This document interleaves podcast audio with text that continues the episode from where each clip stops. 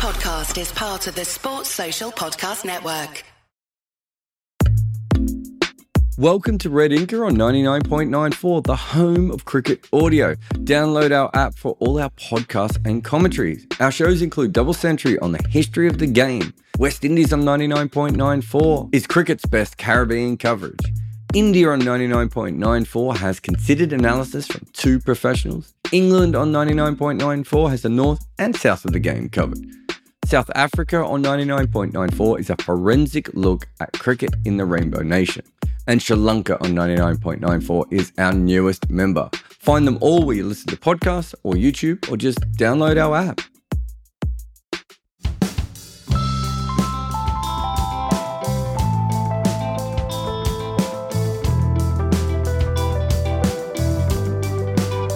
Welcome to Red Inker, which is part of the 99.94 network. I'm Jarrod Kimber.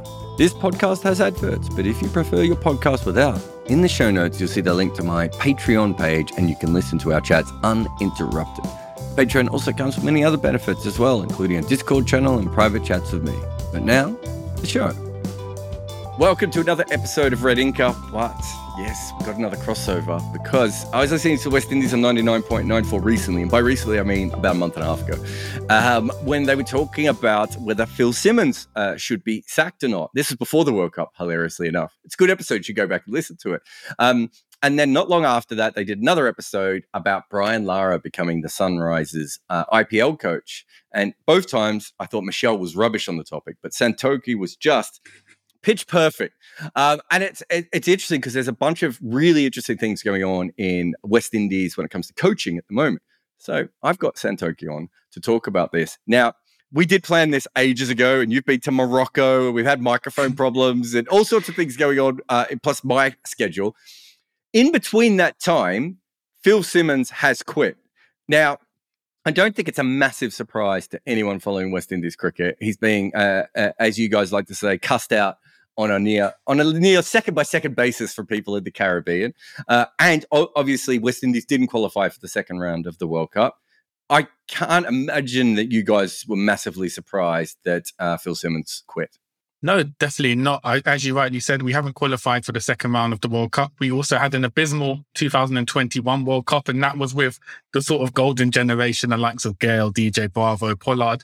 So he was given another opportunity in 2022 with the new generation, as they like to call it.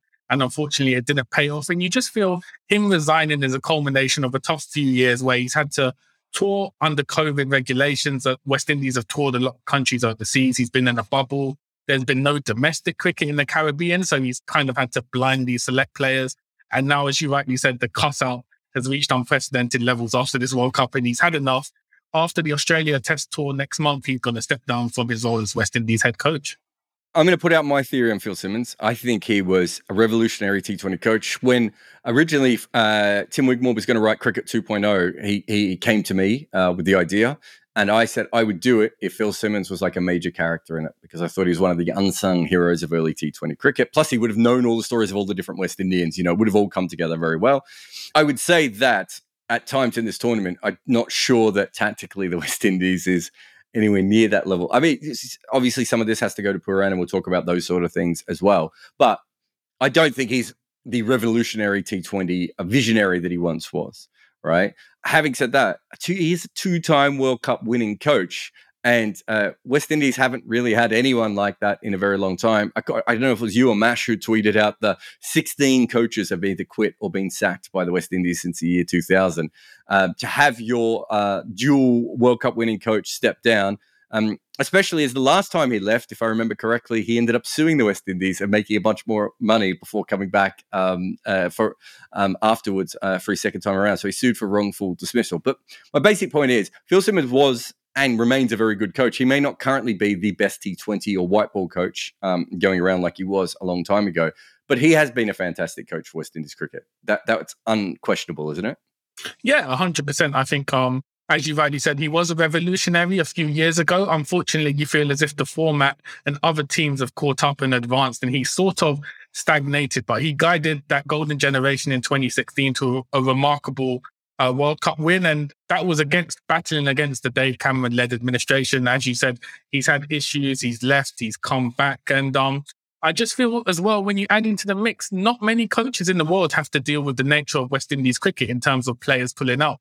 Obviously, he had to deal with Shimron Hetmyer missing a plane on the eve of the World Cup. Evan Lewis hadn't been available for most of the year. So it's been a very tough job trying to create this new side, this new generation of T20 players in West Indies cricket, whilst also missing a lot of players at frequent intervals. I mean, throughout the past three years, West Indies have never been able to field their best 11 players in the T20 format. So it's been a massive struggle for Phil Simmons in the role. Yeah, it's interesting. Like in Phil Simmons's role, you're managing up and down, which is a kind of a normal thing for a coach to do, but you're also managing sideways. Um, you know, it's it's like, you know, 9D chess because, you know, Shimron Hetmyer has individual issues which he doesn't need to deal with West Indies cricket ever again if he doesn't want to, right? Andre Russell, to be fair to him, says, okay, I'm going to play in this one day World Cup, even though clearly my knees don't work anymore. Whether that was the best choice or not, you know, so Phil Simmons takes him and then that doesn't work particularly well. Like it's, it does feel like this sort of constant tussle um, uh, with everything. But, but what I really want to talk about was coaching in general, because you did do that episode on, on Brian Lara. And so, for those who don't remember, it was about two months ago, I suppose now, Brian Lara was announced as the Sunrisers head coach, despite the fact that, as far as I'm aware, he's never been head coach of a proper cricket team.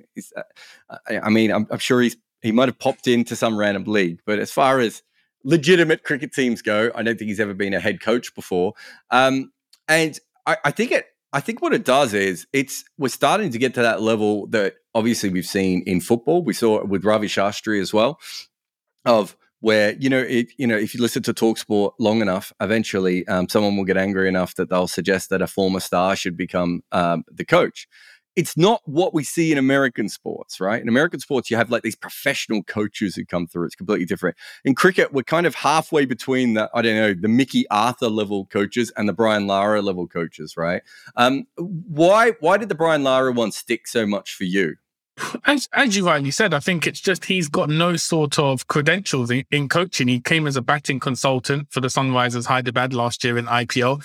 But since retirement, he's had about 15 years without taking any coaching gigs. So for him to talk about, for him to be talked of in the region as the next West Indies coach, ahead of guys like Donovan Miller, Shivnarine Chanderpaul, who would earn their coaching badges, it just felt a bit wrong and, and as if people were going for this celebrity name with no credentials behind them. And it's kind of strange because you you mentioned football. Cricket's always been a strange one in terms of fan relationship with coaches. I'm in, especially in t- in the T20 format. I think a lot of fans probably don't know exactly what a head coach does in T20 cricket, and that's why there's more of an onus when a team, a franchise, or an international side in T20 cricket has a bad performance. There's more emphasis on players and the captain underperforming. Whereas in football, because fans have an understanding about exactly what the head coach does and his responsibilities, if a Manchester United lose or a Chelsea lose, the pressure is immediately on the head coach. Whereas in cricket, you generally don't see that. Phil Simmons has been one of the exceptions who's faced a lot of pressure as the head coach, but that's mainly because Kieron Pollard, as captain, got cussed out of the role already. So it's unusual in cricket in that the onus is not necessarily on the head coach. I think there's generally still a wider lack of understanding as to the impact coaches have in T20 cricket. And it's more of a player centric kind of thing in terms of, in terms of how fans view the game. So that's why I probably think a lot of fans, if you ask who should be the new head coach of their team, they don't necessarily go for play- people with credentials. They'd go for star names because that's kind of the direction cricket is in at the moment. Mm. No, I mean all that's really interesting. The, I mean, the other thing is Mohammad Khan, who was obviously Jamaica Tallawahs' uh, general manager when they won their title. It's probably been on your podcast. Certainly has been on mine. He wrote a LinkedIn article about the one thing that we haven't really talked about in cricket is that the coaching position is different, and it is different. Oh, he was talking about general manager, but general manager and coaching is different in cricket than it is in other sports because the captain is a coach in a certain point, right? Like far more than a quarterback is, far more than I'm trying to think of any other sport that has that sort of quarterback sort of role, right? Like, you know, even a quarterback that other than the Manning brothers and, you know, occasionally the odd quarterback coming through, they're still listening to the offensive coordinator or the, or, or the, uh, or the head coach, right? Whereas in cricket, you can't even get those messages out quick enough right? From from a ball to ball situation, we've seen England with the uh, you know Nathan Leamon putting the analysis up on on the thing. Even then, it's not the same as uh, you know having a microphone in the ear of an NFL player or being able to call a timeout in basketball or literally, you know, in basketball, you're like a meter away from the guy. You can just grab him and say, run this play, right? So it is very different. And also, we're not that far removed from the period where Shane Warne and Ian Chappell would make the constant jokes that the only thing that coaches are good for is the trip to the ground. We we have not had coaching at the international level really until late 1980s, right? And you would have to say it isn't until late, um, maybe early 2000s that coaches become a really major part in international cricket. So it's not like fans are used to, especially older fans, but cricket in general cricket writers, cricket media, whatever, they're not as used to it. A lot of the people commentating in that World Cup, you know, like people like Michael Atherton, probably came into cricket before coaching was the most important role. They probably came into cricket when it was still the uh, the captain who was the most important role. And you could argue that's still 50-50, you know, whichever direction you want to go. So we have this weird relationship with coaches on top of everything else you've said. Yeah, definitely. And I think if you ask a casual England cricket fan who the coach of the white ball team is, not many will say Matthew Mott, just because, as you rightly said, there's not been, we have a weird relationship with coaching and kind of how we do it. And also the uniqueness of cricket, like in football, for instance, uh, the coach will make substitutions which directly impact the game. Obviously, in cricket, we don't have that. And often for instance, West Indies, when Kieron Pollard was the captain, 15th or 16th over, he could change the tactics, bring on a bowler himself. He he can completely dictate the play, and Phil Simmons is essentially a bystander in the box watching. So the relationship between the coach and the impact he has on the game is minimal compared to other sports, as you said, basketball, football, the NFL. So it, it is weird. It's it's almost a broken link between sort of fans and how and pundits in terms of their relationship with coaches. And um, it'll be interesting to see as the game advances and becomes more tactical, whether the head coach role does become more prominent in cricket. Yeah, no, I, I think that's very fair. It's also, I think we don't really know at this stage what the best coaches are, if that makes sense. So, for instance, there's that, you know, the whole thing of Jason Gillespie or Gary Kirsten of like many, so many people going, well, what did they do? They just told everyone how wonderful they were and sat in the background, right? Um, and Trevor Bayliss, you could put, he's probably another one that's a bit like that. Shastri was another one who's like, in some ways, more like a cheerleader than a coach. And I, am not, not dismissing them because all those coaches had really good success, right? So it's, it, it, that's one, that's that sort of top level strategy slash dressing room, you know, coach. Then you've got that other level of sort of, you know, more Mickey Arthur, um, Andy Moles, maybe Andy Flower, where they're involved in absolutely everything. And they're like a coach's coach and they've coached all the way up to get to that level, right? And so you do have these sorts of different things. And then I suppose Brian Lara is is this other one as well, of which um, you see Viv Richards at all these different tournaments, don't you, as the mentor and everything. And everyone talk, everyone loves it, right? Like even the players in like never like their their fathers maybe are too young to have seen Viv Richards play at this point, right?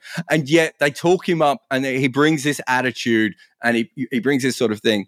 We people like you and me might look at that sometimes and be like, well, that's just nonsense, right? What you actually want is a really good coach.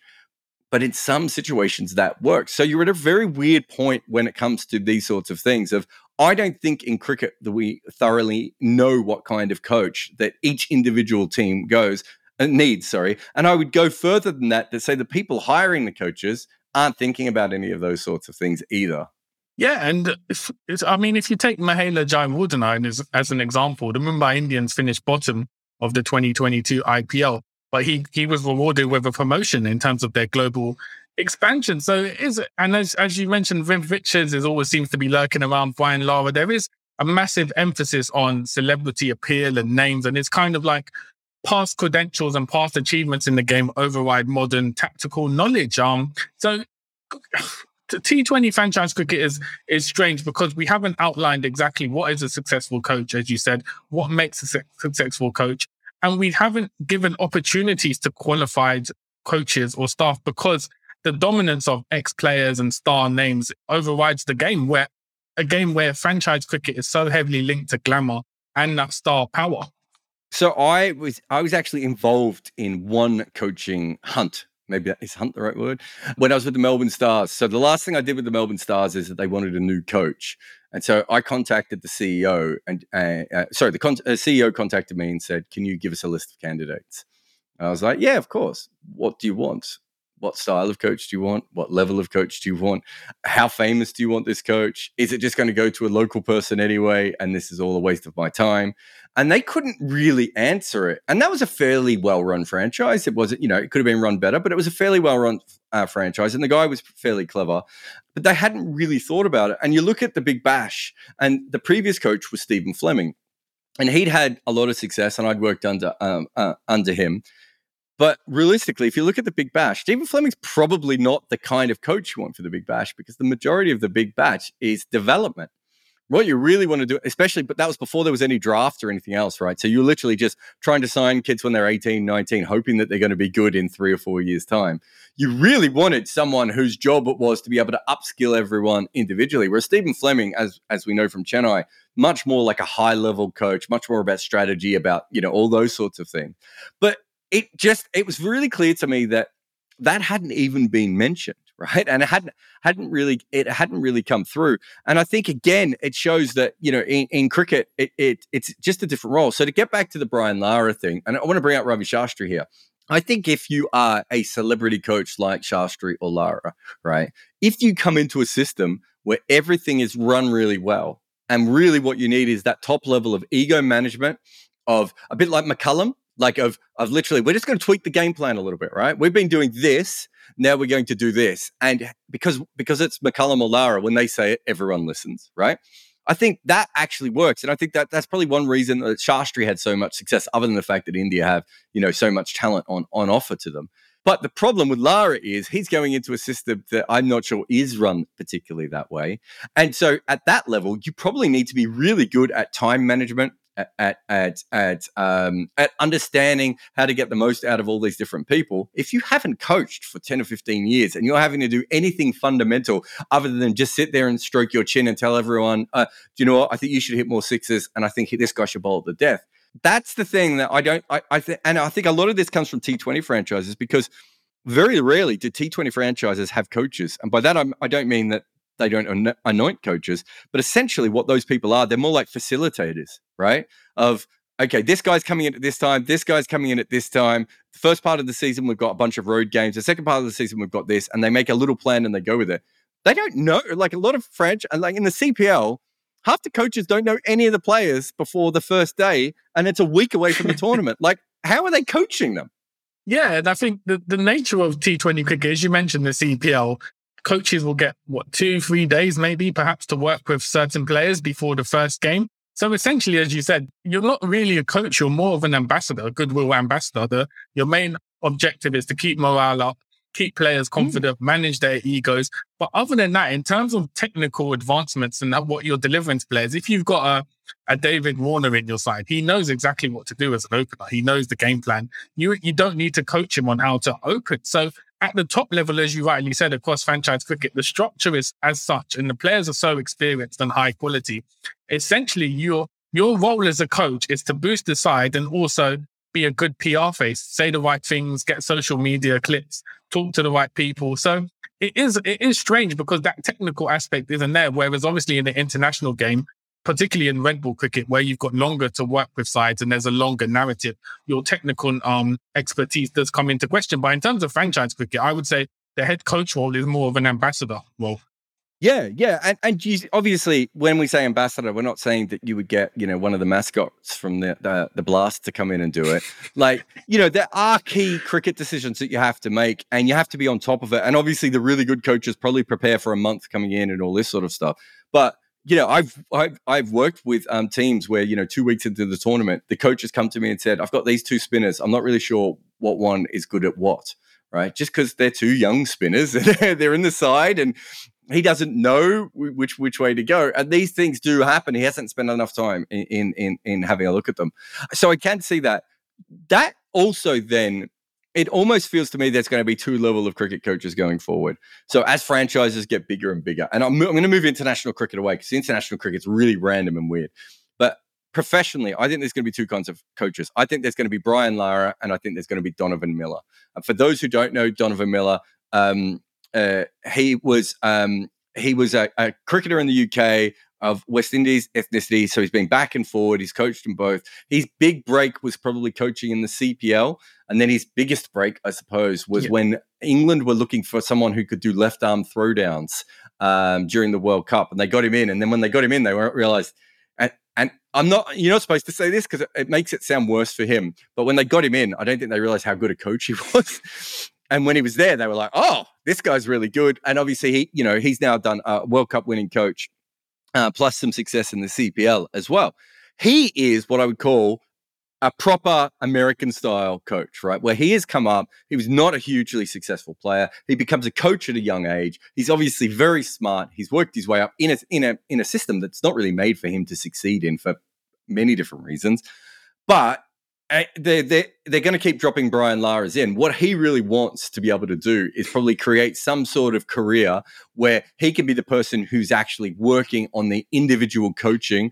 And then you have the Brian Lara on top of him. And the Brian Lara basically just says, All right, we're going to whack at this game. Um, and next game, everyone's going to reverse sweep. Yeah, no, I, I can completely envision that structure. As you rightly said, Don, Donovan Miller is someone who puts in the hard work. He has that knowledge. Um, unfortunately, because he's only played club cricket. I think he played a few second 11 games for Essex County. He hasn't got that reputation, so he's not been given chances despite his credentials. He was part of the St. Kitts and Nevis Patriots that won the CPL last year. He's got massive credentials in, in the CPL. He's well qualified. We had him on the Caribbean Cricket Podcast. He knows the game in and out. He knows about the current trends in T20 crickets, matchups, but he'll never be given that big opportunity. Now that Phil Simmons has step down as West Indies coach, it's unlikely we'll even hear Donovan Miller's name in the mix as a candidate to take over. So I can completely see a, a structure where a Brian Lara type person is the sort of face, the head coach, but underneath them as the assistant kind of doing, putting in that technical work, putting in the research on opposition teams will be someone like a Donovan Miller and feeds through Uh, ultimately, I would like to see a, a, landscape where someone like Donovan Miller is given the chance to become a head coach and given that opportunity, because that's where I think we'll see T20 as a format innovate and go a bit further. If head coaches are players who are sort of well versed and grounded in the tactical skills and attributes needed in the format rather than people given the head coach role because of their credentials merely as a player.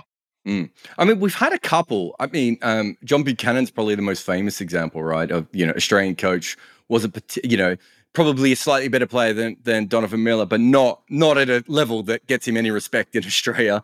You know, and and he goes on to have a good career. Then there's been other guys too. You know, even someone like Andy Moles, who who was a player, was a professional player, but you know, sort of built himself up into the sort of the coach's coach. We have seen a few, but I think that now I think, especially with franchises, we're going to see more of celebrity slash coach, which in some ways, uh, you know, um, it was something that Shane Warne did really well. Like Shane Warne was not a coach, and I know there were, you know, I know a lot of players who played under him as a coach who were like, "Look, he's a genius, and he said some great things," but he was also not a coach as such. But but he would hire people like Darren Berry to do all the coaching work. And Darren Berry's, uh, you know, coaches school cricket and has coached in the PSL and all these different, and coach Victoria, uh, assistant coaching and all that sort of stuff. So I do think there is that sort of thing. International cricket, I think, is fundamentally different as a job at the moment because I think franchise really is okay, how do we maximize these three months and how do we make everything great?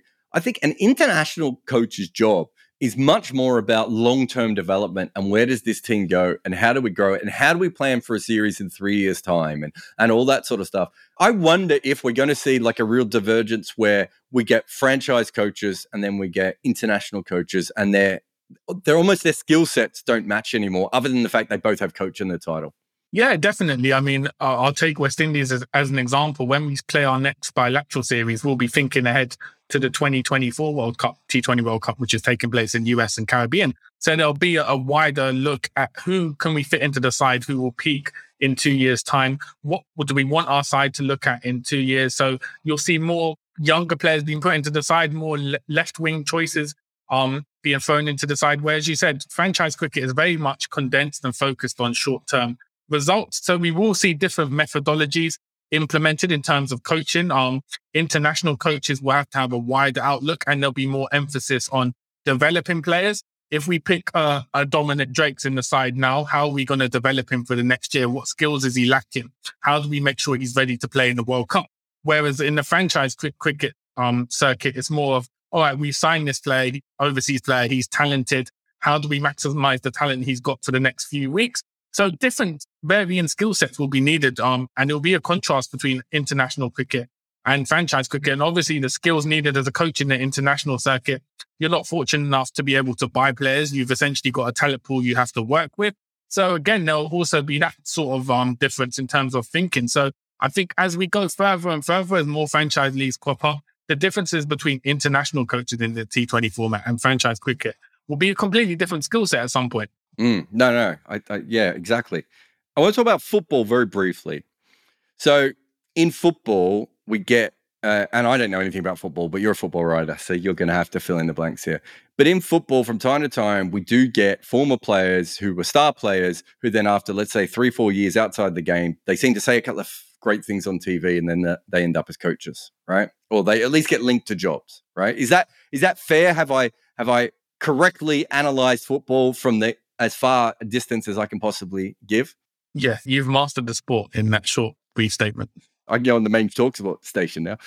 so cricket is different, right? So let I'm trying to think of a, a, situation, but say McCullum or Eoin Morgan, right? So there was talking about Eoin Morgan literally going straight from retiring and becoming coach. That obviously wasn't going to happen, um, uh, but could have happened, I suppose. The reason I think it's different is because if you are a captain, you have a level of coaching within you. You may not always be out there making sure the front elbow is up, but you are thinking about planning. You are thinking about series coming up. You are thinking about developing talent, the best way to unlock talent, strategy, all those sorts of things. So there is an argument, I would say. Brian Lara is not that person you want to hang your hat on here because for 15 years he hasn't been in the game. But let's say Eoin Morgan and McCullum kind of did it as well. You know, Bruce stays a radio uh, um, presenter in the middle. Um, but there is an argument to say that through captaincy, we are actually c- training coaches up naturally. There's obviously a huge step forward. You know, um, Gareth Batty's my friend. He's the coach at Surrey. He couldn't believe how much more work coaching was than playing right. Like you know, he's got to throw the ball all day. He's got to think about all these different things. Even being a captain and and and a, and a you know player who's like it's way more intense and more time consuming. But from a very basic perspective, I would say that cricket is much better at training um, captains for coaching jobs, so that there should be a smoother transition, really, from playing at the end of your career to coaching than say football and a few other sports. Yeah, definitely. I think being a captain in, in T20 cricket definitely gives you the foundation to make that jump to coaching. As, as you said, you sort of focus on the tactical in-game stuff. You, you have to deal with a lot of different situations at short notice. So I think it does prepare you. And also as captain, you lead the press conferences. You have to talk to the media. So it does give you a grounding in a lot of skills. And I think this is where you kind of have a random lottery and that you will get players like it wouldn't surprise me if Eoin Morgan could straight away transition to being a coach. When, so you will get players who can naturally succeed on whether they have something within them that just makes them a natural leader and adapt to coaching. And there will be others who may be successful captains, but just flounder if given the head coach role. So I think if you don't have anything to bridge the gap between captaincy and coaching, if if you haven't done coaching qualifications, it's essentially a lottery as to whether you can succeed in the role. But definitely, I think being a captain does prepare you to make that jump to becoming a head coach, and it makes the jump a lot easier. So I would say, right, that essentially the Brendan McCullum position, you could say that with, let's say, if Eoin Morgan got it and a few others, their positions, and you could go all the way through if you wanted to. I think there's actually two roles here, right? So one is really team manager, and that's not the best name for it, but manager. Um, so more like a football thing, and then you have head coach.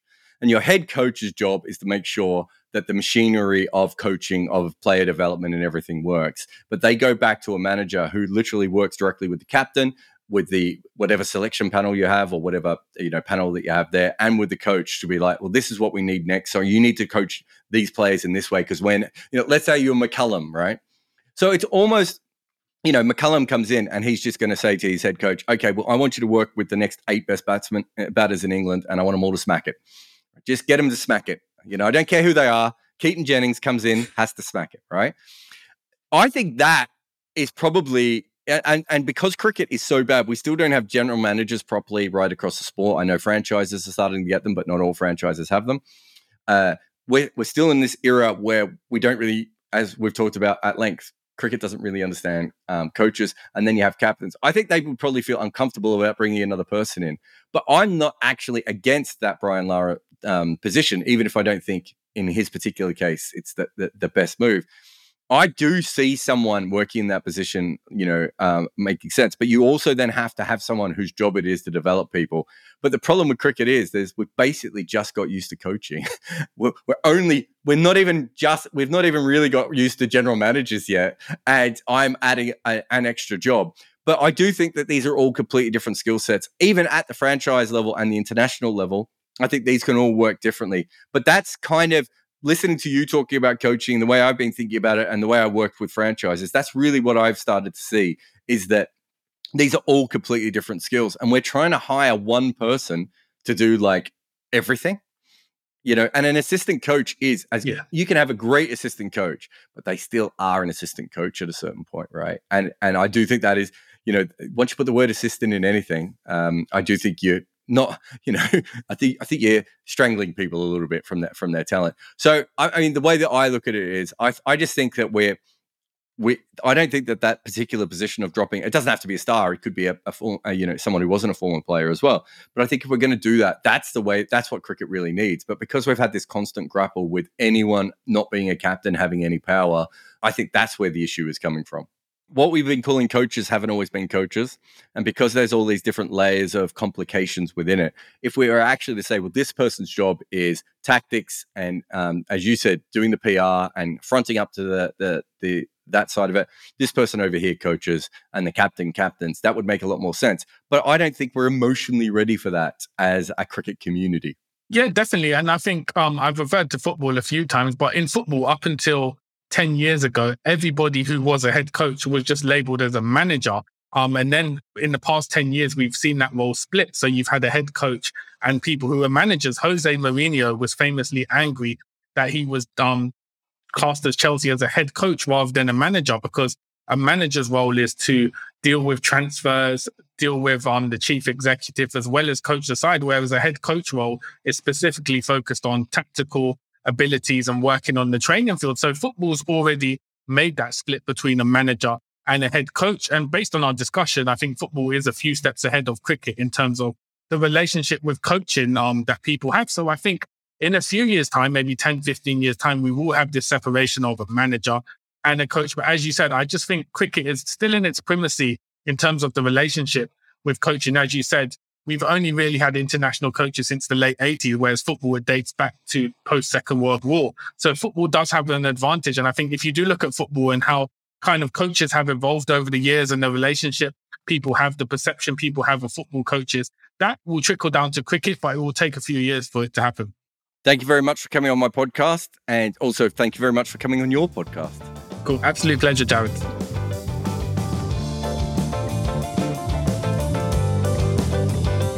Thanks for listening to Red Inker on 99.94. For more information about us, go to 99.94dm.com. Remember to download our app or just search for West Indies, India, England, South Africa, and Sri Lanka with the search term 99.94 where you find podcasts or on YouTube. There is more information on my guests in the show notes. Please support them where you can, but also support us. If you can't help out on Patreon, every single review, share, or word of mouth suggestion to your friend helps us. However, this podcast is made available by the people who support us at Patreon, so thank you to all of those who do. There is a link to the Patreon in the show notes. Red Inker is made by me, Jarrod Kimber. Nick McCorriston makes the best audio anyone can from random Zoom calls. We also have a great support team from 42 with Rati Joshi on socials, Orajoti Sainapiya, and Maida Akam producing some of the shows, and Makanda Banreddy as the head of YouTube content.